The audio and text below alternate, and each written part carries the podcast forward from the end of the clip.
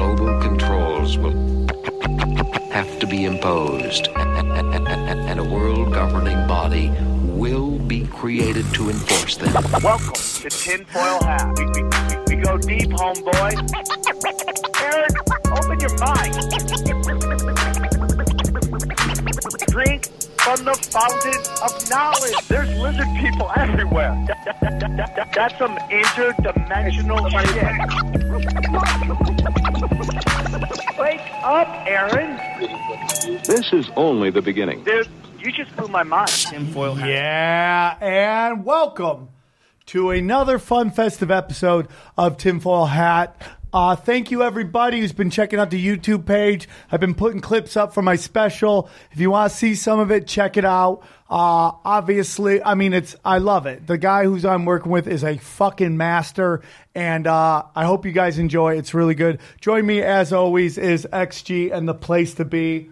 What's up, dude? How are you, bud? Good, good. We're doing a Friday. We got a fun show. We were supposed to do this episode a couple weeks ago, or 2 weeks ago, or a week ago, and we're now catching up on it. But it's time for the business as usual. Today, we got some shows coming up. Next Thursday. What date is that? The 7th? March 7th. March 7th at Sam Tripoli and his filthy friends live at Harvell's Burlesque. And stand-up comedy. The comics are all the best. Look at that. Look at that diverse group of people. Is that a comedy show or a Verizon wireless commercial? I don't know. We've got a Mexican. We got a Mexican. We got white trash. Damn. We got a twink, an alcoholic, a Mexican, and two black guys. And you know what? That is every sitcom on the CW right now. And then we have the Lolitas down there. And let me tell you something. These girls are fucking murderers, man. And it's only a $10 show. Come down. It will sell out. We packed it out last time. We'll pack it out this time. And then Tinfoil Hat is coming, Washington, and the tickets are moving quick. I mean, we've already sold almost all the tickets for the first show, which is Spokane, Friday, March 8th, the Spokane Comedy Club at 10 p.m. Go to SpokaneComedy.com. Go to SpokaneComedyClub.com and grab those tickets. Those tickets are moving quick. And then the next night is Tacoma. The next day is Tacoma, Saturday, March 9th. Go to the TacomaComedyClub.com. That's a 4:30 show, dog. And you know Eddie Bravo's going to get blitzed. He's going to be high as fuck. So go get that. And then the next week we are doing XG's coming. This might be your first road gig. Yeah, that's my first road gig. I always love watching Mexicans perform where there's not a lot of Mexicans. It's always fun. So we're going to be going to Tiff's Grill and Ale House. That's in New Jersey, Morris Plains, New Jersey. Myself, XG. First show is pretty much sold out. That's the 8 p.m. show. They've added a second show. Grab tickets. If you're in the area, come support, man, because what they want to do, they're working with me on maybe calling that room the new dojo, the Dojo of Comedy Room, and then I'm going to be able to bring West Coast comics out there. You know, we got our guests and a bunch of New York City comics are coming out west. We're super excited to have them. We got to get some West Coast guys going out east so we can get the mixture going, dude. A little bit of that and a little bit of this, and we all realize we're more same. So go to that. What's the website? It's does it say on there? What is it? Okay, you'll find it. But it's, yeah, I mean, all this is available on samtripoli.com. And then Arizona, it's the Waking Arizona Tinfoil Hat Comedy Night. Myself, Eddie Bravo, and guess who else is coming again? XG, man, one more time. We're doing Phoenix House of Comedy, March 28th. That's a 7:30 p.m. show. You can go to az.Houseofcomedy.net for those tickets. And then we're proud to announce Tucson. We did it. We're coming out to see you. We're playing at the 191 Tool Club. That's right. That's March 29th. It is an 8 p.m. show, 7 o'clock doors. And you can go to 191 Tool. That's with an E.com. Grab your tickets, man. So if we're coming to your market, man, grab tickets, bring friends, because it's the easiest way to get us back. The more quicker we sell tickets, the more likely we'll come back. I mean, we're going back to Houston this year, so those are the big ones. We apologize to the people of Arizona for misspelling Tucson.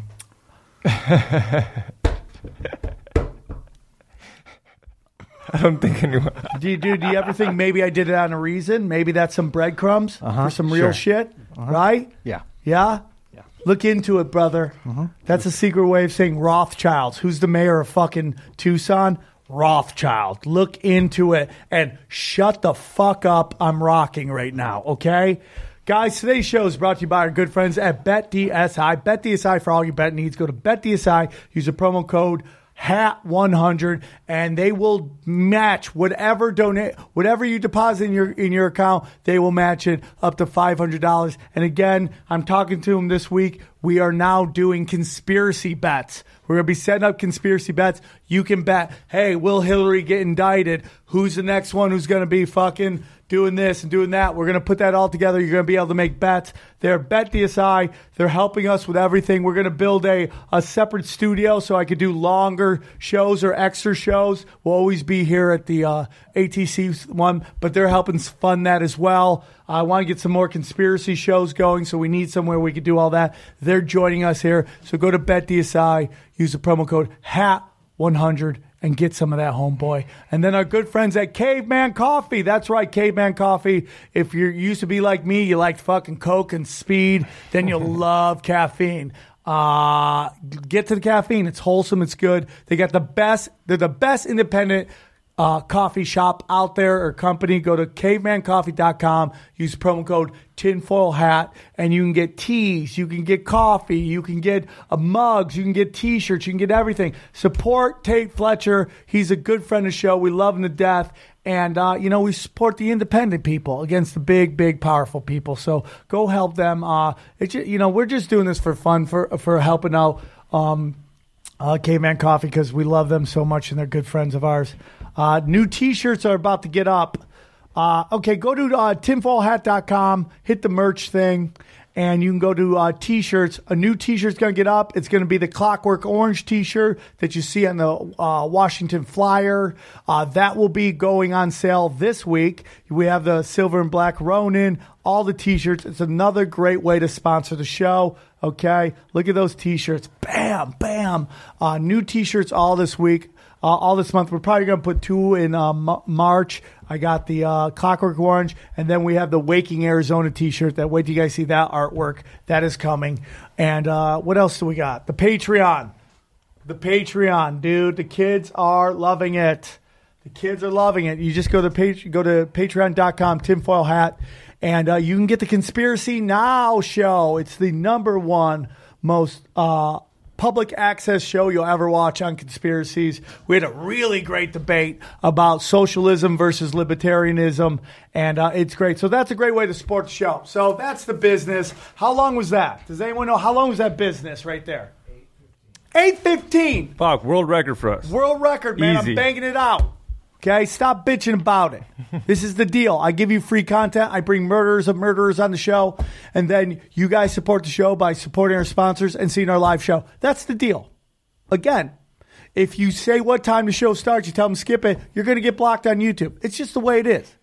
Don't fuck with my business, dog. I do this out of love, so you show me love. That's how we do it. Joining us in studio is a series regular, returning champion. He's done every podcast in Hollywood this last 2 weeks. He's done podcasts that weren't even podcasts that he decided to start just because he's willing to do a show. I'm super excited to have him on. He's a good friend of mine. I love him to death. I think he's very important to comedy. You can see his podcast. It's on the, what's the name of this? Gas Digital Network, Gas baby. Digital Network. Tim Dillon's going to help. My good friend, Tim Dillon. Thank you for having me back. Now I just have 40 minutes of business, and then we'll get into the show. Yeah. It's an hour, folks. What's your problem? It's a solid hour. People yell at me all the time. They're like, the day I did Rogan, they're like, hey, your episode's not out. I'm like, hey, fuckhead. I'm doing something more important. Yeah.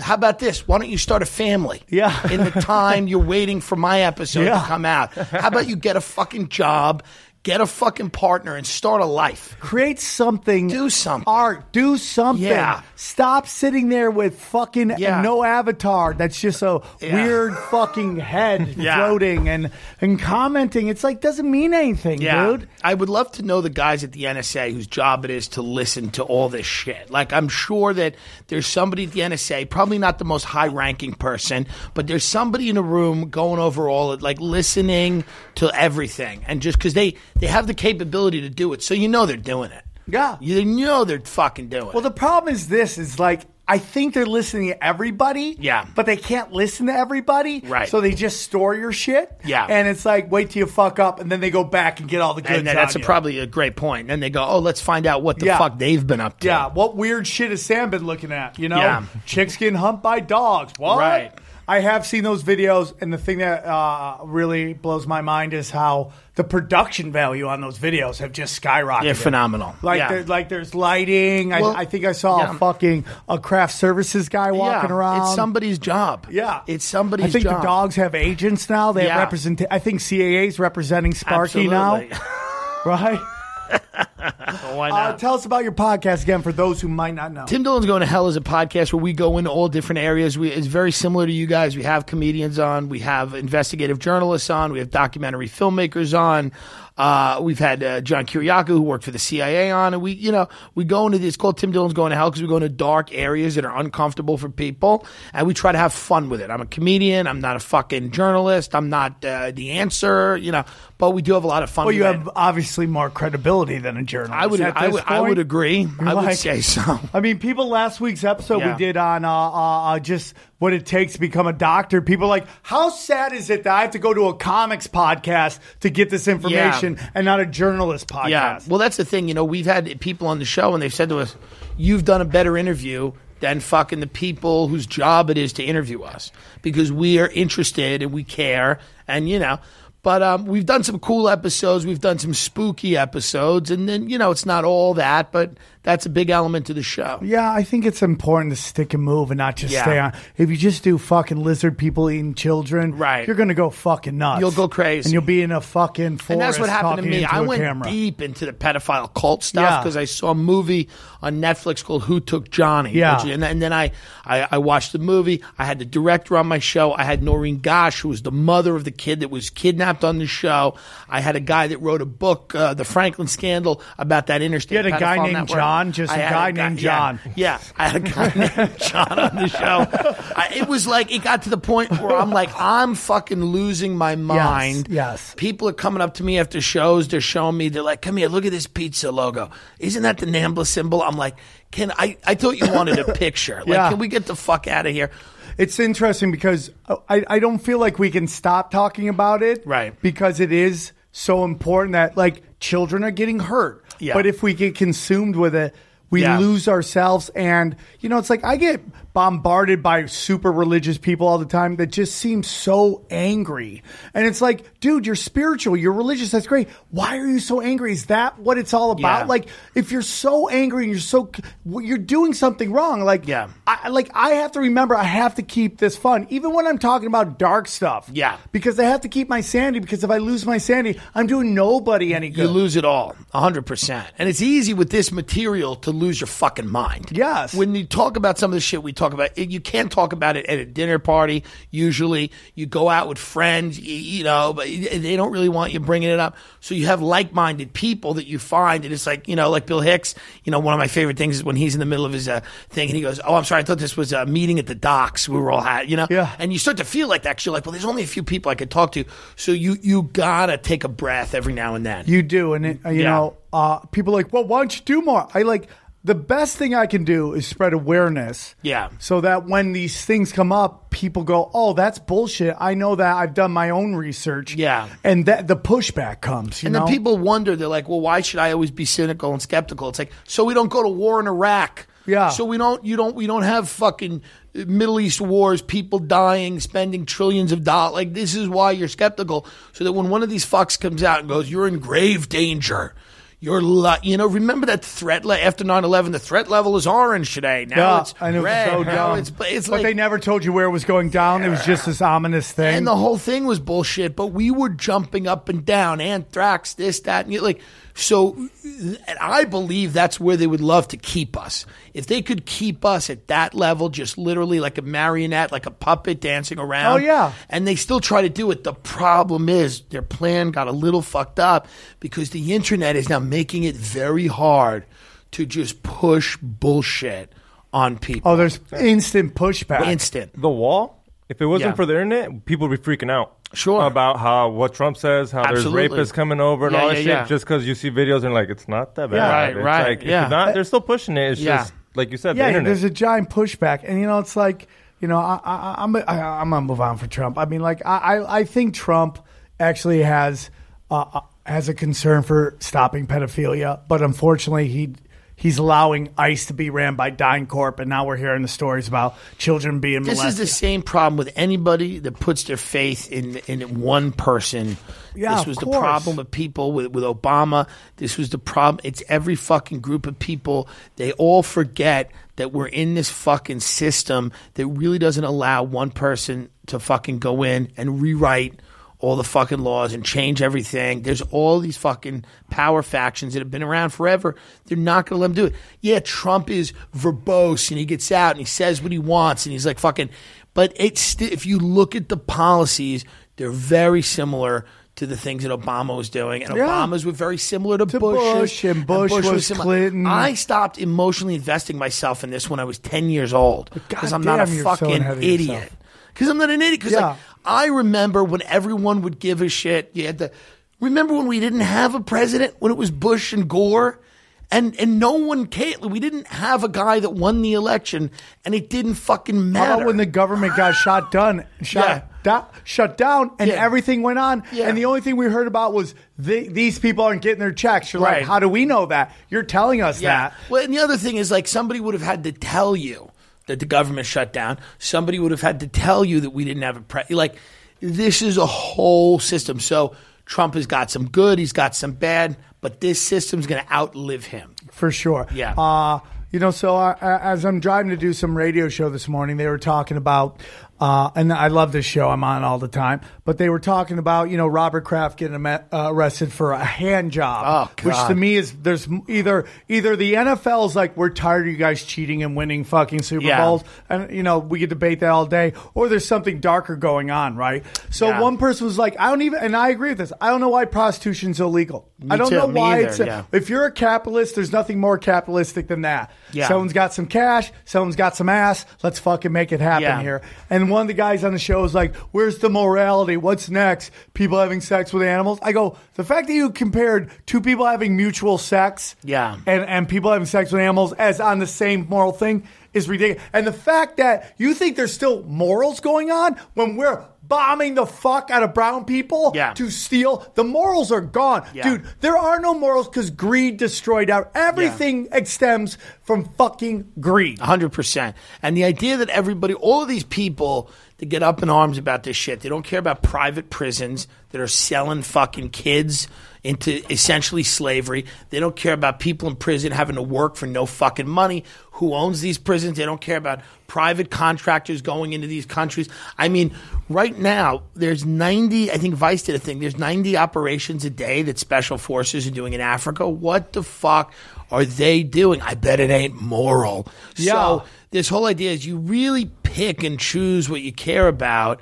And to me, it's always been like, listen, your morality is your own personal thing. It's important to you, and you should keep it, and you should safeguard it. But my morality is not to – I can't go to somebody – if you want to believe that the earth is 2,000 years old and God, you don't want to eat shellfish and gay people are going to hell, everybody's going to hell, and you believe Jesus is going to come back, then do that. I have no problem with that, But when we live in a society, there's a few things we got to fucking establish. We're not going to murder people. We're not going to this. We're not going to that. Yeah. But don't fucking pretend that you truly give a shit. You don't care. Yeah. Prostitution. Hey, Did prohibition stop people drinking? Yeah. Did the laws against weed? It never stops anything. It doesn't stop anything. Here's what it does. It enriches a select group of people whose job is to enforce those fucking laws. So wake the fuck up. Yeah, and the black market of the same probably people. Of course. You have a militarized police force. The drug wars done nothing but destroy families, destroy lives, and enrich billionaires. For sure. It's the same fucking thing. You know, my whole thing is like, honestly, dude, I don't care if you don't like gays. I don't care if you don't like blacks. I don't care if you don't like feminism. You can believe whatever you want. Stop trying to pass laws to enforce your beliefs on everything. Yeah. And it's the same way the other way. You want to be called him, sim, sam, zop, zip, zap. Right. Whatever you want to be called. Don't pass laws. Tell me I got to call you that. Absolutely. It's like, that's where the problem is. 100%. You can do whatever you want. Enough with the laws. Enough with the laws. We have enough laws. Right. Who needs another law? I tell you who does. Law enforcement needs another law. That's exactly right. That's fucking exactly right. Those are the only fuckers that get excited about fucking going and kicking down a door and dragging out some nonviolent drug offender who's done nothing wrong. Even the fact that John Brennan is trying to have his own strain of weed right now, when this cocksucking motherfucker fucking arrested so many people for marijuana, is unbelievable. Well, here's the, you know, what's always amazing to me is you had a journalist named Michael Hastings who said, "I'm going off the radar. I'm on to a very big story. I think people are following me. I think people are fucking with my car." And I saw that death happen. My buddy saw that death happen. It was right in L.A. in Hancock Park. And no, dude. That guy didn't die. That guy died. Where did he die? It was in L.A. fucking Highland and Melrose. Okay, Highland and Melrose. So that car then goes into a tree, and they say the last piece he was working on like involved John Brennan, who's the head of the CIA, and everybody in America just goes, okay. Mercedes comes out and goes, by the way, engines don't fly out of cars. We've never had this happen. Then somebody calls them and they go, well, like they retract. They go, well, it could happen, I guess. We don't know. But these people are murderers. They will kill you if you're on to something. They're not going to kill Alex Jones. They're not going to kill anybody who's entertaining people. If you have, during that whole Franklin scandal, there was a guy named Gary Caradori. He was an investigator. He got pictures of senators with fucking kids. Sick shit. He had proof. It would have opened the congressional investigation. People would have went to fucking jail. It would have been a fucking national outcry. That guy's plane broke up with his son and he died. Michael Hastings died. Go back to JFK. The model right now that they're talking about, who they call a model, she's an escort. Yeah. And she just mentioned pedophilia, and she's dead. She's dead. The Mary Meyer, Cord Meyer's wife, big CIA agent after Kennedy, was killed while jogging. Dorothy Hunt, E. Howard Hunt's wife, plane goes down. Fucking the D.C. madam, Deborah Jean Palfrey, dead. Henry, the guy who was the ran a gay prostitution ring in Washington, Craig Spence, in a hotel room, dead. So they will kill you if you have the goods on them. Yeah, that's the thing. If you have the goods, and we don't really know who these people are that have the goods, because we only pay attention to like the entertainers, the comedians, and blah. But if you have the goods, they will kill you, and it will look like an accident. You won't know where it's coming from, but there's far too much to lose. You will be done. You're done. Well, that's why an accident now? Teslas. Perfect example. Perfect. Self-driving car. Yeah. Rich people drive it. You don't see broke people in a Tesla. No. And then you drive itself. There was that owner that you showed me. He wasn't. It was a different Awan brother, though. That's the whole thing that came out. Just someone died, though. The point is that it's a self-driving car. You can make it seem like an accident. Hold on. It caught on fire. There's no gas. Yeah. WikiLeaks released these CIA documents ago. We can hijack cars. After Hastings died, Richard Clark, who was this big fucking diplomatic guy who was in, I think, the Bush administration. He wrote that book, Against All Enemies, all that horseshit. He said, somebody asked him a question off the cuff really quickly. He's like, yeah, that seems like a car hijacking. Just quick, because that seems like something, I don't believe that Michael Hastings accelerated 150 miles an hour into a tree. I don't care what drugs he was on. I used to drive on acid. I've done a lot of drugs. Percocet, Valium, lithium, Demerol, smoking weed, Special K, Molly. I did a lot of shit. Where'd you live? In Long Island. That was the breakfast. And I never fucking accelerated into a tree, So they will kill you.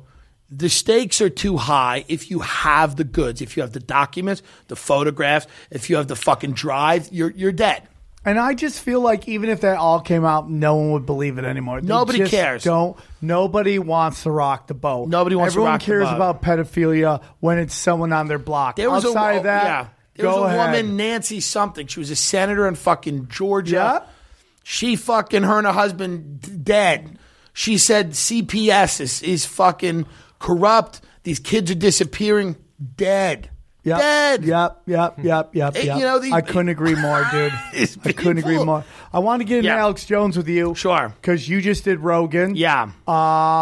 Did Rogan try to convince you not to believe in conspiracies? No, I think what happened was Rogan is getting bored with them. And I understand that. I did get that too. I get it.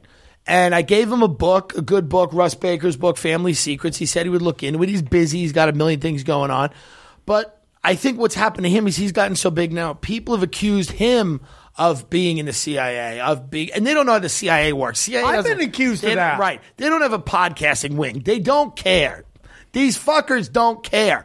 If you have the goods on them, you're dead. Yeah. They don't. There's no co-opting. Like, hey, you're going to be one of us. You're going to do this. But no. I mean, there is controlled opposition. We've seen that through like the hippie movement. There's controlled op. They do co-opt certain people, but they don't care. Agents, provocateurs. Edward Snowden, if he stepped back in this country, would be dead. Yeah. People that are threats are neutralized. Yeah. The people you think are threats are not threats. They're millionaires. They're walking around. They're fine. Yeah. So they're either on a payroll or they're... So the thing is, I get Joe getting frustrated because he's like, all I've ever done is open a show on a platform to talk about this shit. Now everybody's saying that I'm involved. So he's getting, sick of it, which I understand. But we had a good talk, which had some good... I think he knows that there are things out there we're being lied to. Listen, dude, people 100%. Need to understand something about what we do. Yeah. I mean, not just this podcast, but as artists. Right. That we are held to a standard that you would never hold any other business. Right. Like, if we do play ball, which is good business practice... Okay? Yeah. We're seen as sellouts. Right. And when Alex Jones came on, and obviously he was just on, but when Alex Jones came on the first time and they unlisted that podcast, you are in a juggernaut fucking business that fucking the Joe Rogan Experience is. Yeah. It would be dumb business to try to keep pushing that thing that got you unlisted. That somebody somewhere said, don't list that podcast. Yeah, I don't... It's bad business. Sure. Now, I choose bad business because I'm a shitty fucking businessman. I'm calling out Judd Apatow. Yeah. I'm fucking having all these people. That's bad business. Yeah. Okay? I don't know what it's like to be at fucking Joe Rogan's level. And I've told him this, dude. Yeah. What he does is so fucking big. Look at how everybody goes back to everything that fucking anybody's ever tweeted. Yeah. And Joe has just created this giant pirate ship that has allowed him to not only like interview people he finds fucking really interesting, okay, but also been able to afford the luxuries of life that a lot of artists only dream of. Well, yeah, and I mean, listen, it's because he works his ass off and he puts out a good product. Why would you fuck with that? Why would if you're Starbucks, and he is Starbucks of what we do. Not meaning that he's sold out, but he did have Alex back on. Yeah. He did have Alex back on. Alex is the most entertaining person on earth. This is a fact. I don't have a lot of respect for Alex just because what he did to Joe's kid and what he tried to do with the fucking Planet of the Apes thing. Now, Joe I have no respect. Here's the deal. I don't know him. I've never met him.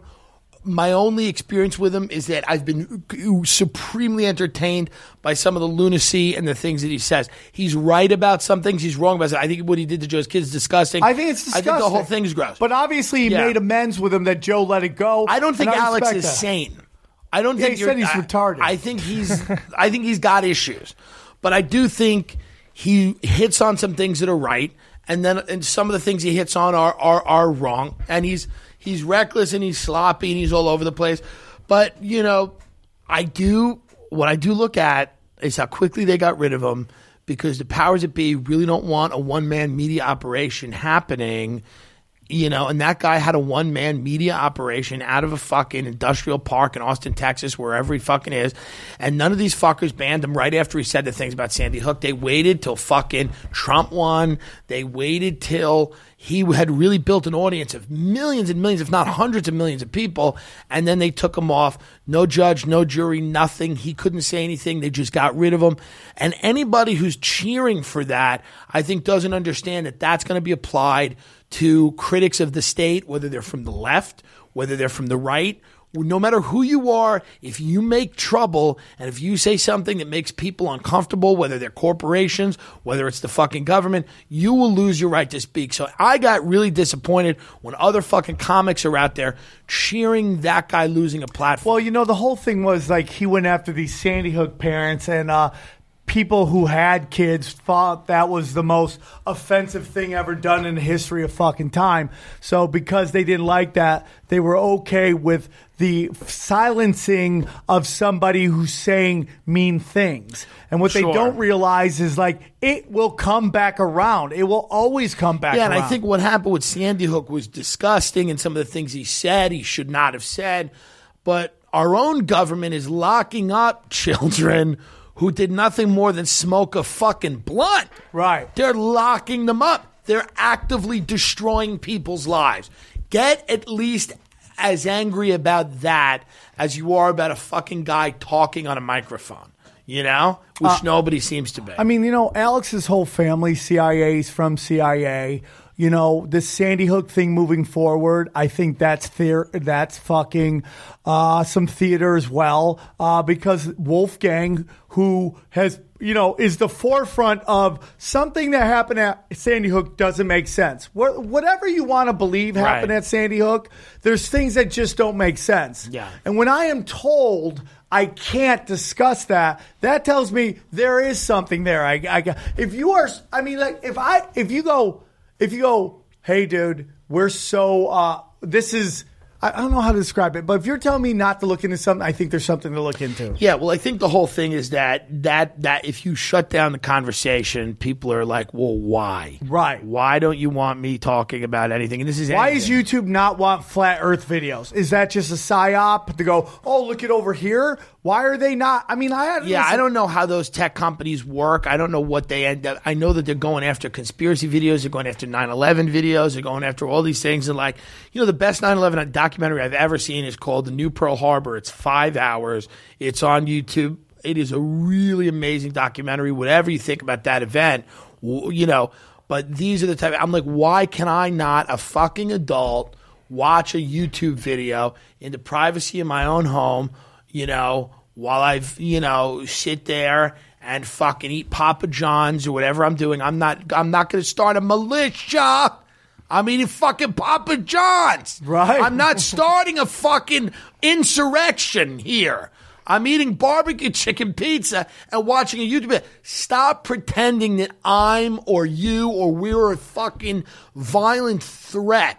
We're watching a video. So when they're like, you can't watch the video, I'm like, that's a fucking huge problem. This demonization of YouTube videos, like they're the worst of the worst. Right. Yet we have a media that every year or every other year perpetrates a new lie on us. So you're mad at this guy who sits at home and has to actually take time doing the editing versus someone like Rachel Maddow, who is so deep into losing her credibility on this Russian thing that she keeps doubling down. Well, she was friends with Roger Ailes. These people are all friends. She's never going to make money. Any money, the $8 million she makes a year, she'll never make it doing anything else. All of these people are friends. Their kids go to the same schools. They eat at the same restaurants. They're part of the same private social club. And they get on TV and they do a version of WWE.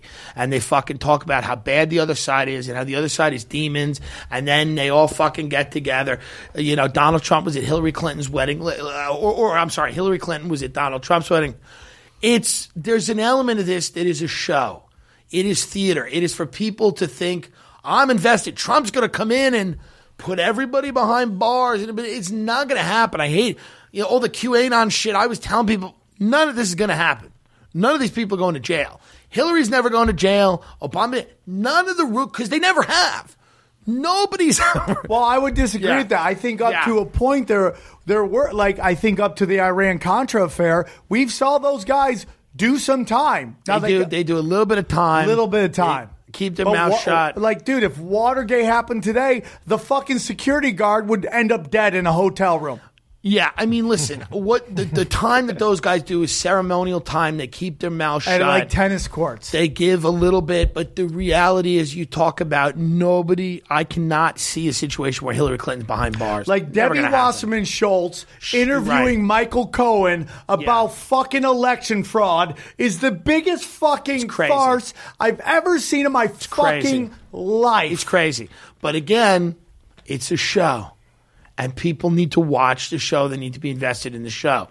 And the problem for me is like when you disconnect or you opt out of the show, people get mad at you.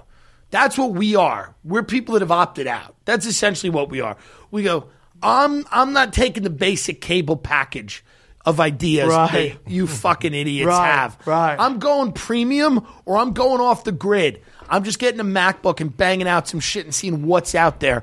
And that scares people because people are terrified of people that don't go along. It goes back to school. Get in a line. That's line all up. School is, dude. Line up. Go in the classroom. You're going to do what he's doing. I mean, dude, the more I fucking realize how much conditioning school was. Grade school, when you're fucking young. I look back at the shit that we had to do and I'm like, this was all conditioning. None of it was about free thinking. None of it was about critical thinking. It was all about line up, do this, you know, all get of these up. Fucking things. Yeah, dude, all of listen it. To me, man. Pledge of Allegiance. Literally, I mean, like, it's literally like you get good grades if you follow the rules. Right. It's not that you have any more knowledge on anything. Yeah. It's just you understand the rules and what the rules mean and how to apply those rules. And the guys who learn how to break the rules are the billionaires. Yeah. Those are the people who learn how to break the fucking rules. They learn how to do it with impunity. They know how to insulate themselves from consequences. I don't know a lot of people, but I know a few people that made a lot of fucking money. And they're all friends with politicians. It's interesting. They have all cultivated friendships with people that make laws. These people do not live in the same criminal justice system that we do. No, I mean, that's different. Becoming more and more completely. That we have a caste system. We 100%. We have an rich people laws. Yeah, and then we are right now. Yeah, where Europe was during the medieval times with royal families. And here's the other thing, and this is where I go off the rails, which is great for this show. Let's rich people are in the sick shit. They're not into what you're into. Not all of them, but there are rich people that are into really, truly sick shit. Whether it's pedophilia, whether it's violence against children, violence against sadomas. They shut down these porn sites on the dark web that they're called hurtcore. Kids getting tortured. These fuckers have 400,000 hits. Now I'm not saying these are all rich people, but rich people never seem to go to jail. Yeah, rich people. It's always a poor fucking pedophile who's in jail. Who should be? I'm not saying he shouldn't be in jail, but rich people never seem to go to jail. Only poor people go to jail. Only poor people. All that shit. So rich people are into some very sick, heinous shit, and it's not that poor people aren't into it. It's that rich people can insulate themselves from the fucking consequences of this shit. We did an episode on my show about this weird phenomenon of college-aged men getting thrown in rivers. Okay, these cases. That's what we want to talk about today, but we've been just going for it. But we'll go into the smiley face killer. The smiley face killer. This is something that's been going on. You know, if you listen to The Detective since 1997, where it's always the same pattern. A guy goes out. It's a young, college age, athletic, somewhat attractive dude. He goes out. He has a couple of drinks. He gets separated from his friends. He leaves the bar alone, and he ends up in a river. Maybe 2 weeks later, maybe 3 months later, they find his body in a river. He's not harmed physically, really, maybe a few cuts or bruises or something. By the way, if it was a chick, there would be a search party in 2 minutes. There'd be movies. I realized this. Yeah. Like, we had a buddy of mine. It was like his birthday, and we call him Fast Eddie. I'm not going to get into what Fast Eddie used to do at the comedy store, but the point is, he's this sloppy Mexican friend of mine. I love him with all my heart. Just sloppy, dude. And he was shit-faced. And he's like, I just want to go to this club. And we're like, dude, the guy could barely talk. We're like, yeah. I mean, like, we would just throw a blackout guy out. Yeah. Drunk. If it was a girl, we'd be like, no. Yeah. You can't do this. Right. It's not good. No, so you have these guys end up in rivers. They're in the clothes that they disappeared with that night. They don't have a lot of visible signs of injury. I think 30 of them have had GHB in their system, which is a date rape drug, which is produced... Big in the gay community. Yeah, it is produced naturally when you die. However, the levels that they had were far beyond what you would have naturally. So people started looking at this, and they started saying to themselves, why are all these people ending up in rivers in fucking February? What is going on? Oh, there's a pattern. It's always, a lot of these are always winter months. They're very few in the summer. They're not at the river. Some of them walk... or were asked to believe they walk 2 miles from a bar and go to a river and end up in the river. And there's all kinds of problems with that. Number one, it's illogical that people just fucking walk out of a bar in a river, walk out of a bar and walk 2 miles to a river in the middle of fucking February in fucking Wisconsin. That doesn't make any sense. Number two, a lot of these rivers were dredged right after they disappeared. Nobody found them. They found them a month or two later. Exactly where they had looked, and they was like, if that body was here, we would have fucking found it. No, skippage of the skin, or what do they call it? Yeah, where they've been there for longer than a couple days. It's exactly right. They don't have that. They don't have that at all. They've been there like 2 days. That's a great point. They don't have that. And coroners have said this guy's dead 72 hours. The guy disappeared a month ago. What the fuck is going on? Oh my god! What the fuck is happening? Hold on, I'm in the green room. Comedy on State, Madison, Wisconsin. I'm trying to get away from conspiracies, but you know, once you get into the frequency, you might be done with them. They ain't done with you. Yeah. So I had a guy come up to me, because you got to call my friend, because, you know, I'm talking about the smiley face killers. I'm eating handfuls of cheese. I was also trying to give up dairy. Bad. Okay, yeah. Wait up. Conspiracy and dairy at the same time? At the same time. Cold turkey? And then I go to fucking Wisconsin. It's all serial killers and cheese. There's nothing else to do except skin a human being alive and eat some fondue. So I'm sitting in the fucking couch. You're on fire, dude. I'm sitting in the couch. Guy says to me, he goes, I said, you know anything about these smiley face killers? A lot of cases in Wisconsin, a lot of cases in Minnesota, a lot in Boston. College towns with rivers. Okay? Also, weirdly little hubs of CIA activity, some schools that are very interesting. Certainly Boston is, right?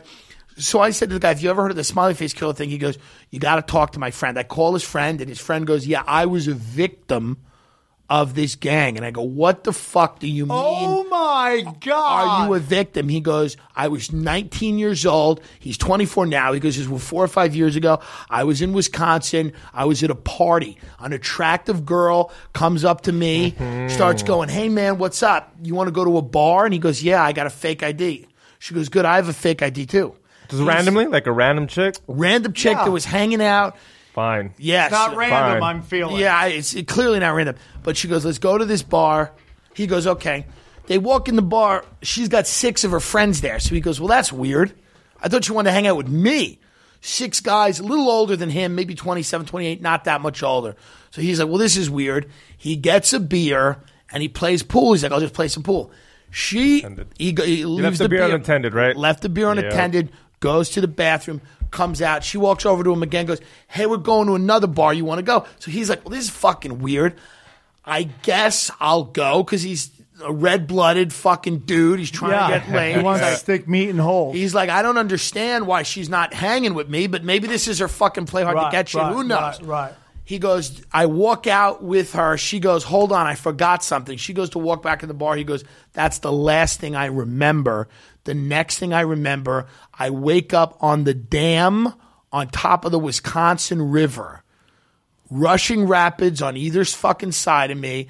I wake up on a dam that's about 3 feet wide. I have no idea how I got there. I didn't know I was in Wisconsin. I didn't know I was in the town I lived in. Oh, my God. The perfect crime. The perfect crime. So he goes, I'm looking around. I'm like, what the fuck? So he goes, he's also keeps forgetting where he is, because GHB is like a drug that just continues. You know? Oh, my God. So he finally, he's an athletic kid. This was a kid who was voted in high school most likely to survive the Hunger Games. So this is an athlete. This is the type of guys that end up dead is usually athletes. Oh, my God. So he finds a way. He walks across the dam. He climbs over like a barbed wire fence, and he fucking goes and he walks back to his apartment. He sees a cop. He tries to flag the cop down. The cop doesn't fucking stop.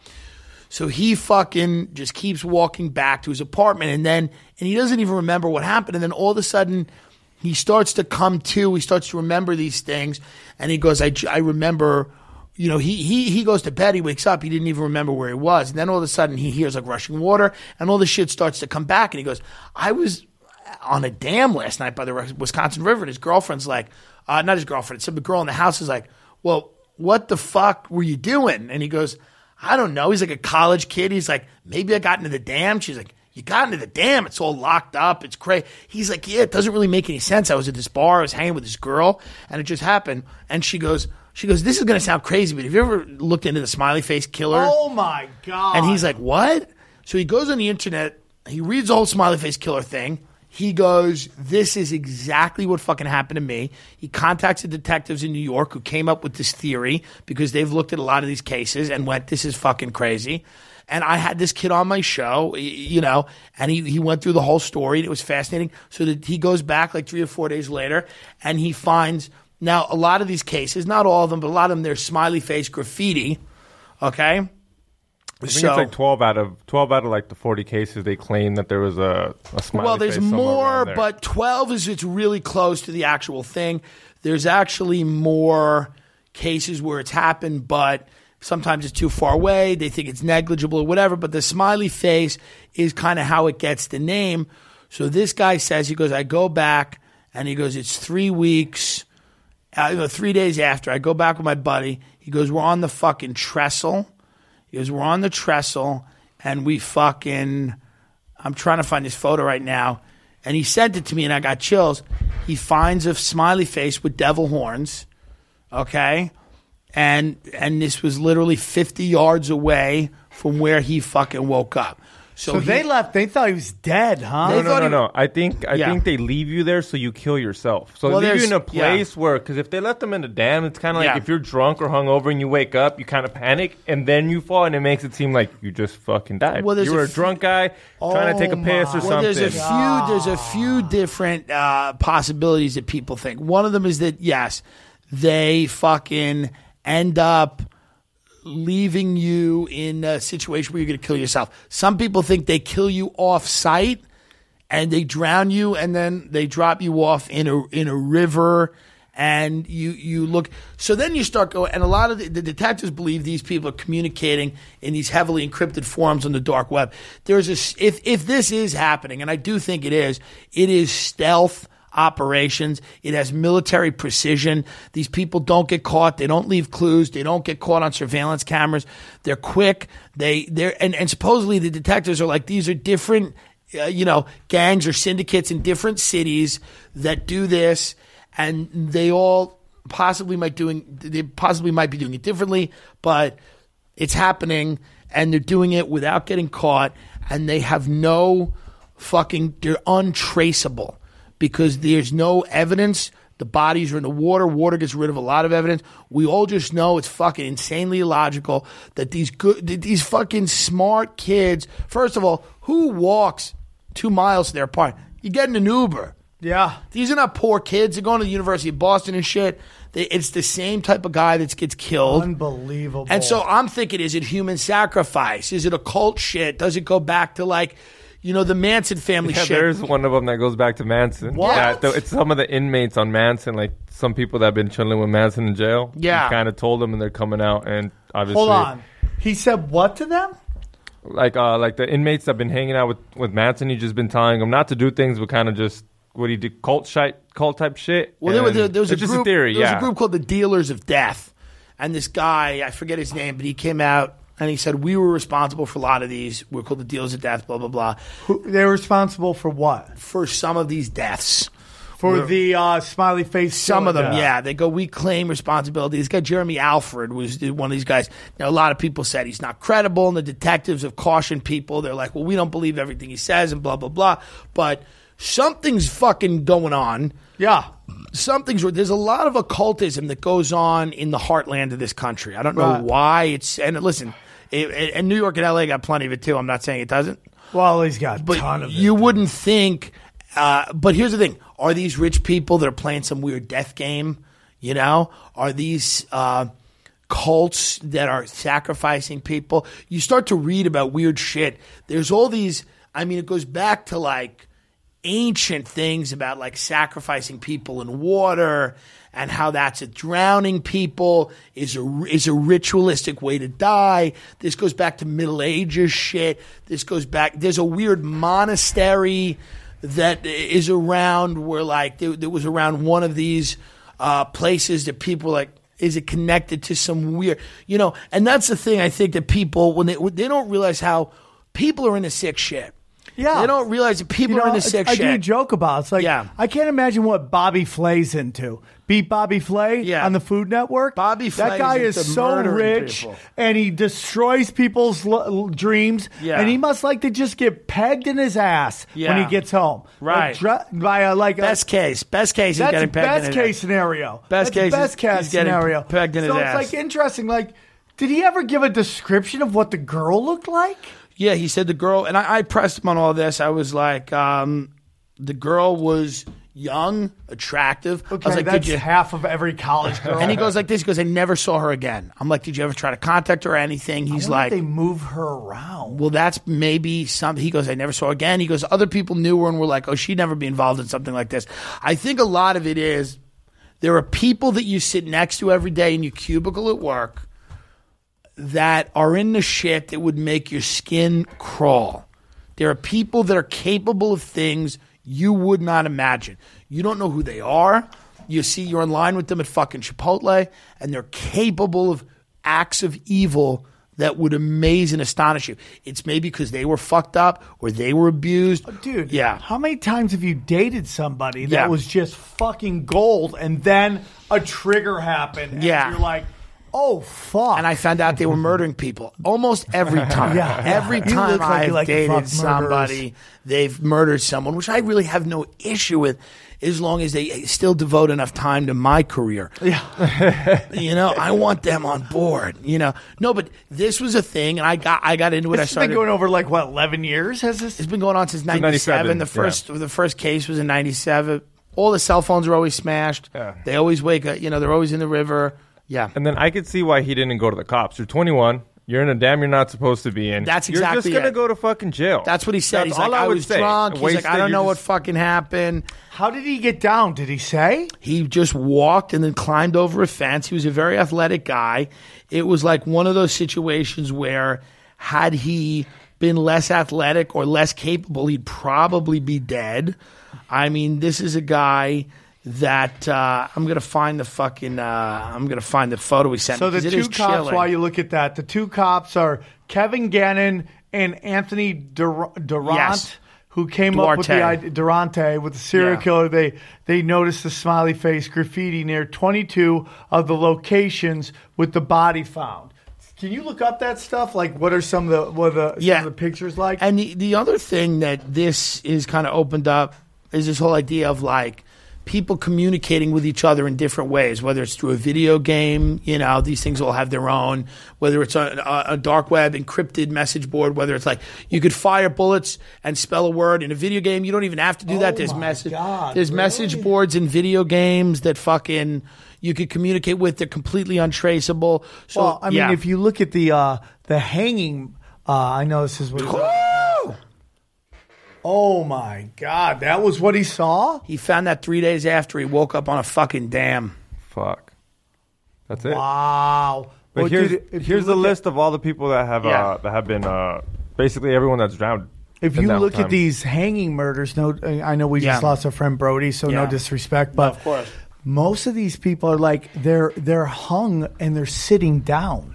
Yeah. And usually that is a sign to law enforcement, do not investigate this. Yeah. That's what they say to. So that is. And like, look, there's another stuff they have. This is also graffiti they'll find. You can't see what you're not looking for. So you'll find that graffiti. Occasionally you'll find a smiley face or a smiley face with devil horns. And listen to this. This guy's brother, the guy that was supposedly kidnapped and woke up on the dam, his brother goes to another University of Wisconsin school. Years ago, he's swimming in a lake. They find a body floating in a lake. Oh. And it ends up being one of the fucking people that they think it was like, one of these smiley face incidents. So you really, it's like there's something going on. I don't know. I was in Wisconsin, and I listen to Comedy on Stage, one of the best clubs in the world. Wisconsin in general, there's an eeriness to it. There's an eeriness to Wisconsin. It's very cold. You ever play Skyline? No. It's a great club. It's like this county where it's like it's Appleton, Wisconsin. Yeah. It has the highest rate of alcoholism. Yeah, that's what it is. And it was a fun show. There's great shows. But my feature was this white female comic from Chicago who are like, I mean, I love women. I love Chicago. The comics there can be really awful. Female comics can be very entitled, awful human beings. Yeah, yeah. And this woman was bombing every show. Right. I mean, we're talking about, you want to talk about killing death? Right. Yeah. This woman's act was killing death. And I love comedians. I will always do whatever. If I can pass on wisdom to them of what I've learned, I will. So I pulled her aside. I go, you're in the biggest hick of hick fucking counties. These are redneck hicks. Yeah. They don't want to hear Harry Potter jokes. Right. She goes, well, maybe I should do some racist, homophobic jokes. I go, you might want to try burning a cross on stage. Yeah, do whatever you want. Because anything that will change what you're doing on stage right now, because you are fucking bombing. It is just weird. And the reason they do these things in these middle, because people can, it's like law enforcement are hicks. Yeah. And law enforcement, listen, so here's the other thing about this case.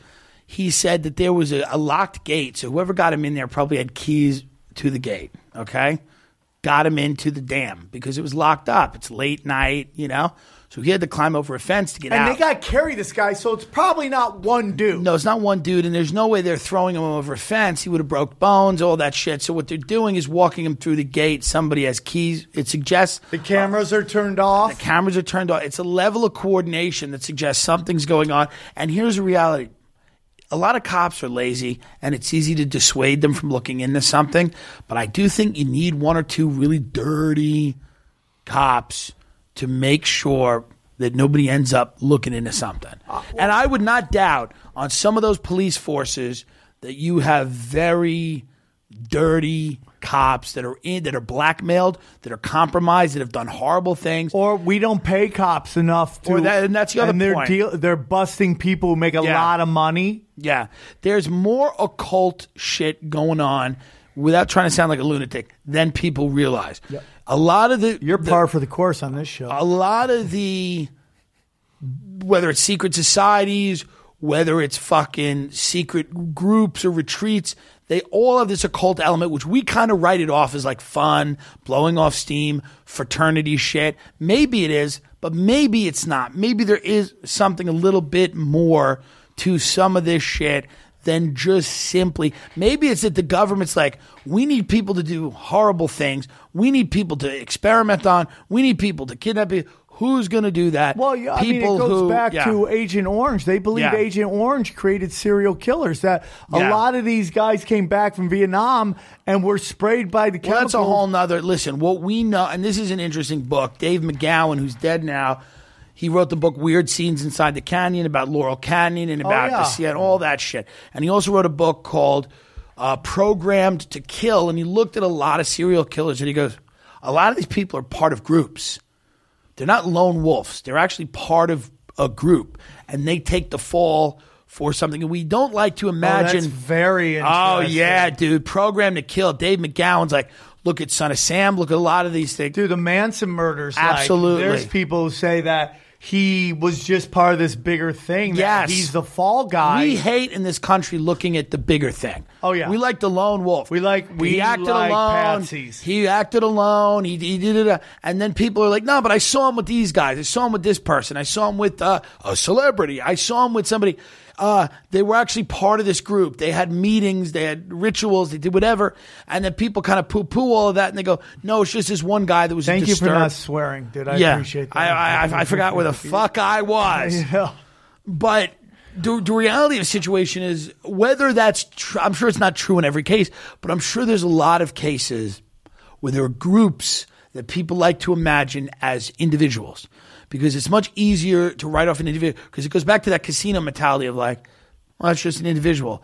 It's just a lone wolf nut that created that. But a group is a problem. Dude, we watch how that people treat animals. And We've always found that anybody who treats animals really bad, especially as children, have these tendencies to grow up to be dark arts motherfuckers and serial killers. That's the one common thing.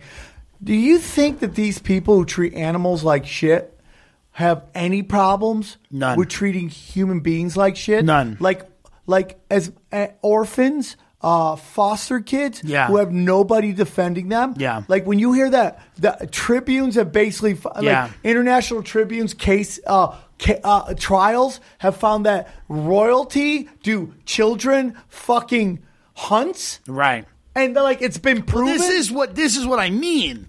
This is crazy shit. Yeah. Like, this is the type of shit. When you go, you look at Jeffrey Epstein's Black Book, and you got Prince Andrew and Bill Clinton. Prince Andrew is why they think it all went down because, quote, unquote, I mean, this is the talk on the chat boards that Israel was trying to blackmail him, control. Listen, all of it goes back to blackmail, sexual blackmail. Allegedly.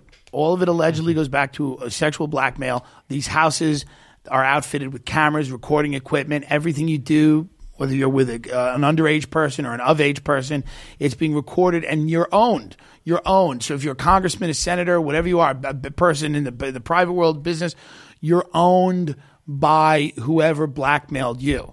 And that's what a lot of this stuff goes back to. The CIA has allowed the abuse of children because they've been able to blackmail people in other countries and people in America. And I know everybody thinks that like the CIA does all this fucked up shit in other countries, but not in America. It's unbelievable. Because once they fly in and land at Dulles, they're Boy Scouts. It's like, wake the fuck up. Do you believe that the CIA, is it really our intelligence service or is it like the law enforcement of the IMF, WB? Here's what I think it is.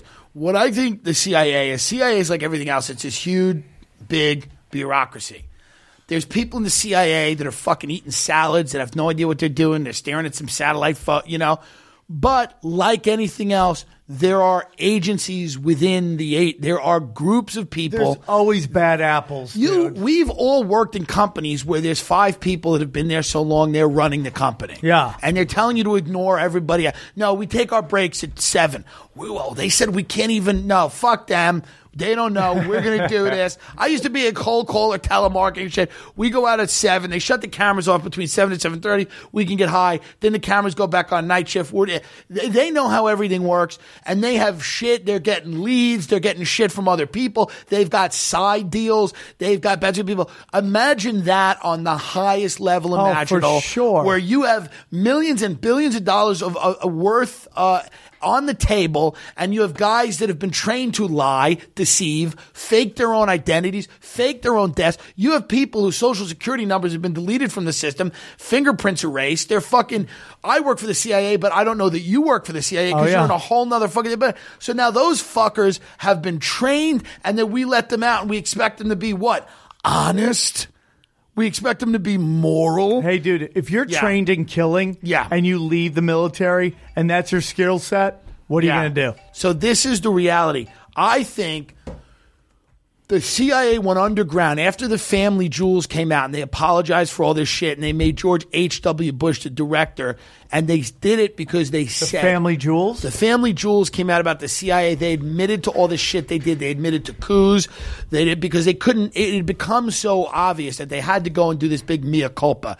And I think it was Bill Casey...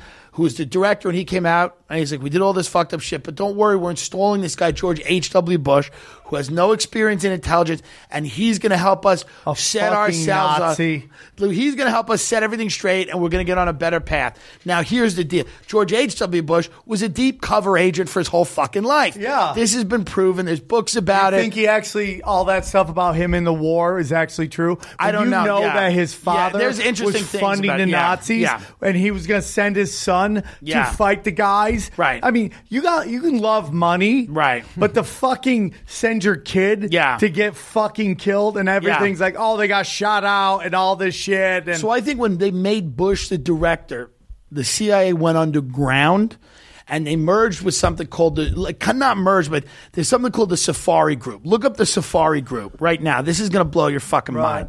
The Safari Group is a collection, I think, of international intelligence agencies. The CIA started, they're like, okay, we can't do it through our own. We're going to use the Saudis. Five Eyes. We're going to use the Five Eyes is? Or the Mossad or whoever will allow us to operate. Five Eyes is five Western countries that, or Western philosophy countries who have all agreed to spy on the other one's population so they don't break their own fucking rights to privacy. Right. So England will spy on us as we spy on Australia. Australia will do fucking Canada. Canada would do New Zealand. Yeah. And New Zealand would do America. That's so crazy. You know? Right? So that's what you're talking about. So the Safari Club is an alliance of intelligence services formed in 1976. It ran covert operations around Africa at a time when the U.S. Congress had clipped the CIA's wings over abuses. So this is right after all the abuses come out, and the CIA can't operate the way that it wants to. Okay. So A fun story about that is the guy who died in Jonestown was the guy who was trying to lead the whole thing to clean up the corruption. Like really? This motherfucker would walk into the office going, "What are you guys doing? What are your ops? Tell us what your ops are. You have to. We are the blah blah blah. You have to fucking talk to us." Right. And that's the whole thing with this thing about Trump. And I do believe, or it's the most 5D chess you've ever seen of this CIA versus Donald Trump thing, and that these unelected officials have nobody regulating them, that they're trying to set up this fucking FISA report thing to try to take out an elected president. Listen, I think it's all bullshit. I think the Mueller report, I think Trump's a corrupt guy, but I don't think he's an asset of Russia. He's an asset of Putin. I don't believe any of that. But what I will say is, what's interesting about that Safari Group and shit is that these guys, the CIA works for people. They work for billionaires. They work for multinational corporations. They work for really rich fucks. That's who the CIA has always worked for. It was bankers and fucking lawyers, okay?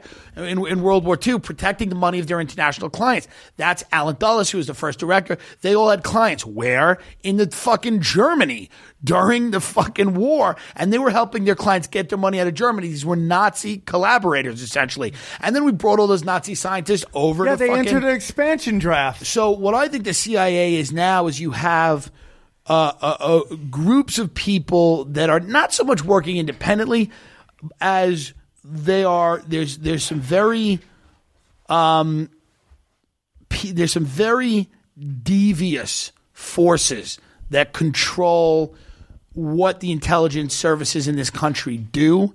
And those forces are usually major corporations that want to keep making money. They might be private individuals that are very powerful. But if you look at like the Safari Group, they were essentially like, well, if you're not going to let us overthrow governments and torture people, we're just going to go and we're going to fucking aid and support other intelligence services that will let us do it, like the Saudis or the Egyptian or Mossad or whatever.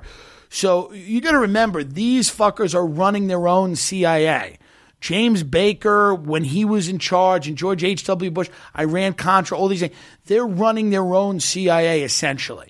They're setting up a satellite. It's just like fucking one podcast spins off another podcast. Right. Yeah. Well, it's like the woman who testified against the Supreme Court judge. I've already forgotten his name and forgotten her name. Her father was in charge of bankrolling CIA black ops. Right. And when your family's in the CIA, the children are in the CIA as well. It is if we look at David Hogg, his father FBI, his grandfather started MasterCard. I mean, these guys, and now he got into fucking Harvard and shit like that. And now we're, it's like, dude, if you don't think corruption exists, look at the fucking Making of a Murderer fucking case. Yeah. Where that fucking, basically the entire law enforcement system of fucking Wisconsin conspired against these two guys because they know at the end of the day, when it comes out and it looks like it's going that way, that they fucking railroad this guy again. Yeah. They're going to own Wisconsin. I think the Avery family, even if they were innocent, should have been arrested just because they're ugly and scumbags. they're living in they drive around in mine carts. They're living in a level from Donkey Kong country. Yeah. It's really disgusting. That's Wisconsin as well, dude. His brother's name is Earl. It's like, okay. And they're all sex offenders. Yeah. there's something wrong in Wisconsin, and I can't put my finger on what it is. But there's something deep. Every dude, so many serial killers. Dude, where all the alien abductions come? Midwest. These guys get kidnapped. Nobody says anything. Nobody gives a shit. Rednecks are getting fisted by fucking ET. Right. And nobody's saying anything. No, because they're enjoying it. You know? Yeah. I mean, I mean, at least somebody cares about you. Right? I mean, it's a fucking weird thing, man. But another thing about these kids. I mean, we saw with the Borat guy. What's his name? Sacha Baron Cohen. About fucking the valet or the concierge was like, I can make that happen. Yeah. Take it to the FBI. They killed it all. I mean, the FBI's like, well, if the ring's profitable, we'll run it for 6 years and then decide if we want to shut it down. That's everybody who works with the CIA. Yeah. Your day will come. Your day will come. Whitey Ford, your day will come. And the FBI, what they do, how they recruit informants, they walk into somewhere, they give some guy a bomb, they go up the block, and then they go, oh, this guy's got a bomb. Oh, yeah. What happened? This is what they do. This is what they do. They're on chat rooms trying to be 14-year-old girls, or they're fucking hyping up the Boston Bombers. I've been on chat rooms like queasy, easy hookups, and some chick pops up like, I'm a 14-year-old girl from Texas. I'm like, what the fuck are you doing here? And I know it's a cop. It's a fucking But I go, get out of here. Come back when you're 18, you dumb skank. And hey, dude, if you're a cop, 14 isn't going to fly in here. We're not that fucking dumb. Right. And that's the whole thing, man. It's like, a lot of these agencies, entrapment is the way they operate, and then something a lot of times goes wrong. I mean, the Boston Marathon bombers, they came out and were like, we don't know who they are. And then Russian intelligence was like, yeah, you do. We told you who they were. And just to give you... Oh, and their uncle was in head of CIA ops in that area. Their uncle, Rusli Tsarnaev, married Samantha Fuller. Samantha Fuller's father, Graham Fuller, was the head of the architect of the CIA's Middle East policy. Yeah. It's a coincidence if I go out to dinner and somebody in the restaurant's from Long Island too. Yeah. That's a fucking coincidence. The idea that a terrorist fucking grandfather was the architect of Middle East of the CIA seems worthy of examination. Who shot Reagan? Does anyone know who shot Reagan? Yeah, the guy. Hinckley, right? John Hinckley. The Hinckleys are friends. Let me tell you something about George Bush. Neil Bush was going to have dinner with John Hinckley. There's a video of them together. Yeah, he was going to have dinner the night it happened. No, the night before, one of the Bush brothers met with Hinckley's dad. Let me tell you something, dude. The Bushes have had dinners with two people that the Bushes have been on scene at three giant trauma moments of America. So from the shooting of JFK, documents put George Bush. Look at this photo. If there ever a best photo, this is Bush and his crew waiting to see if Reagan's going to live. Yep, that's 100% that. Too. Look at that shit, He shot him, dude. He shot. Imagine Reagan going to work, back to work, and going, I got to be cool with the guy that tried to assassinate me and take my job. It really is great. If you would explain somebody coincidences. And Bush was with the fucking Carlyle group, of course, in New York the night before 9/11, and they were fucking showing respect to who? The Bin Laden family. Yeah, it's a wild world. This is a term that this guy I've had on my show, Russ Baker, uses. He calls it the overworld. Because it operates like the underworld, but you see it. Yeah. So it's called the overworld. And you have all these guys. You have, HSBC running billions of dollars for cartels. They fucking know. Major banks, major corporations. You got to do an episode on Big Pharma. I mean, Big Pharma. We've done. Okay. Oh, yeah. We just did something on doctors, how they everyone's like, we need free market, and it's like, dude, you don't understand, these doctors are so in debt when they become a doctor, they can't even go to their own practice. It's fucking, dude, it's completely insane. And a lot of the fucking is, fucking. Yeah, they're just fucking. Well, you ever hear the story that David allegedly David Geffen he'll go do these like weird kind of like tours around colleges. Interesting. I didn't know that. And these young boys would show up and they disappear. And it's really cool. Yeah. I didn't know that. Oh, yeah. David Geffen's doing college tours and young boys. He's doing these weird kind of tours. Does he need an opener? Dude, if you want to disappear. I mean, it's some crazy shit, man. I think you're out of his age, Ram. You're a very great guy. No, of course I'm out of his age. You know, what are you, nuts? Yeah, I mean, he likes those super twinks. Yeah, people would be like, why is David Geffen kidnapping Roseanne? But no, there's some real fucking issues with the way that people have disassociated, and we have two lost cognitive systems. Dissonance where they're just like, yeah, I guess. Well, all right, somebody getting thrown in a river, but like, you know, nobody went, and the FBI, none of the, no, that's the thing with the smiley face shit. Nobody looked into it. They were all like, yeah, it's just accidents. We don't want to. I'm not really trying to change anything. I would like if we could stop with the pedophilia, obviously. Yeah, it would be nice to stop abusing and hurting people. Kids. But these are, sadly, these things have been around for ever. And I agree with that. But there's always been people trying to fight it. And we will always try to fight it. Yeah, 100%. I don't really try to talk about this to stop it. I just like to, to figure out why not. To me, I look at it and I'm like, I want to get as close to what's going on as possible. I just want to know what's going on. I just want to know what's going on, and it doesn't help me out. It doesn't make me more popular with anybody. No, it doesn't benefit the career, but it is something that I like because it's interesting. And I get bored easy. I get bored easily. I can't imagine. There are people that watch cable news every night. It's the same thing. It's the same story. Covington is Jussie Smollett. It's the same story. One has kids. One has an actor. It's the same shit. It's look. And why don't they see that? Why? It's the goldfish mentality we talk about. Because they don't want to be. They only see what's in front of them. Because the people that play on the outside, and they pay a price. A lot of people, they pay a price socially. Sometimes they pay a price financially. A lot of these guys that write these articles, how's Michael Hastings doing? People pay a price. Now, people are aware of that even on their shitty social level where they're like, well, we like going out to dinner with Barbara and Dan.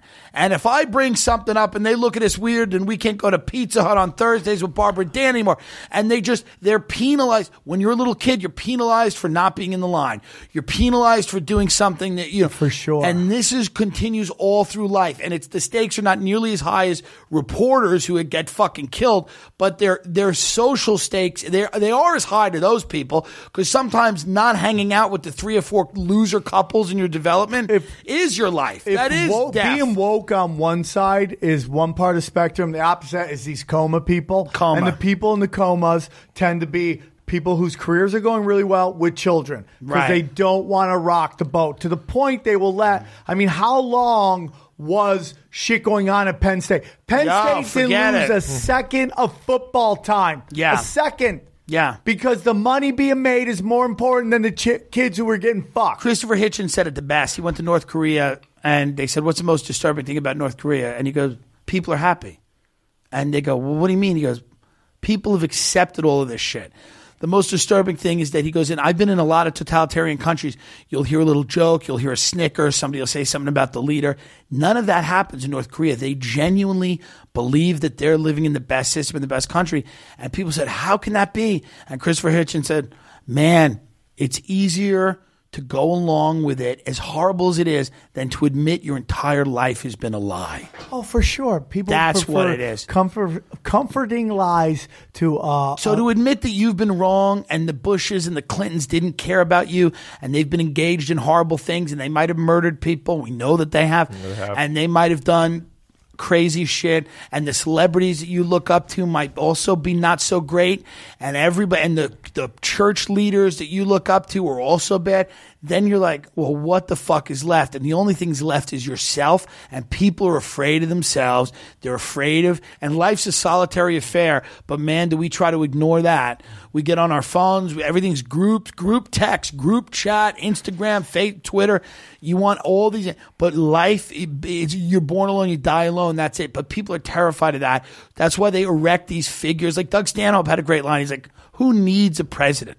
How much of a loser are you that you need a president? Forget the system, but you personally, you need a Trump. You need an Obama. That says something about you, and that's what I think most people embrace. They embrace this idea that they need fucking gods. Otherwise, it's just them, and they're fucked. Any chance that ever changes? Is there ever going to be a change? Like, I just see it I think what's going on with this country is what happened to Europe right before World War II. Yeah. They are going to crash it. And they're going to build up China as a superpower. And because they love that system a lot more than our system. Here's what I think. I don't know if it ever changes. People seem to be voluntarily walking into enslavement.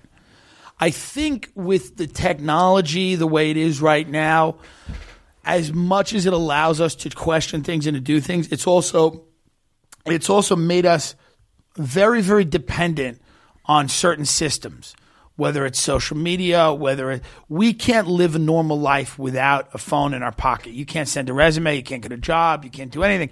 You're not up on anything. You can't be kept abreast of anything. Anything that you're going to do is integrated digitally right now. Banking's digital. Everything's digital. So really what has happened is I don't see anything changing without a massive cataclysmic event, because the reality is we're at a point now where you can't really opt out of this system. This system, and I'm holding up my phone, this is the new kind of global enslavement.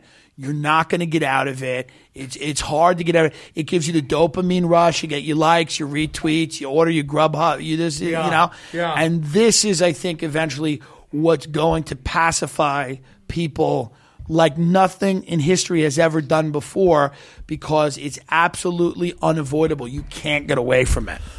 Man, I love this episode. I could talk to you all the time. Well, we got to do this all the time. I do a lot of these swapcasts too with all these great other conspiracy, the Conspiracy Farm, the Ripple Effect, James Corbett. You know. I'd love to include you in that. I told Greg Carwood we should do something where the three of us sit together. It, yeah. We're going to do Vegas in the 1st of August. I'm putting together the rabbit hole. I'm excited. It's going to be great. You're great. I love you, dude. Yeah, I know we don't talk as much as maybe friends should, but we're all busy. We're all busy. And I'm really you're on to something big, dude. I'm telling you right now. No, you are. Stop. You are. XG is great, Matt. I want to be co-opted. If the CIA is out there, that's going to come. That's going to come and haunt you. Let me know. When Rogan said that on his show, they run that tape all the time. Of course, yeah. I am. I'm very thankful. This show is great. We got great next week. Come on, Washington, sell these out so we can come back quicker. Arizona, grab those tickets. Dude, you come see us, you support us, we take care of you, okay? Guys, it's been great. Aaron, I know I'd want to get your thoughts, but I don't feel like it today because you were really out of control last week and you're in the penalty box. You guys are great. Thank you guys for your support. Keep hitting us up. Keep supporting the show. We're trying to grow it. Love you guys. We'll see you guys soon. Take care. Killer. A lot of fun.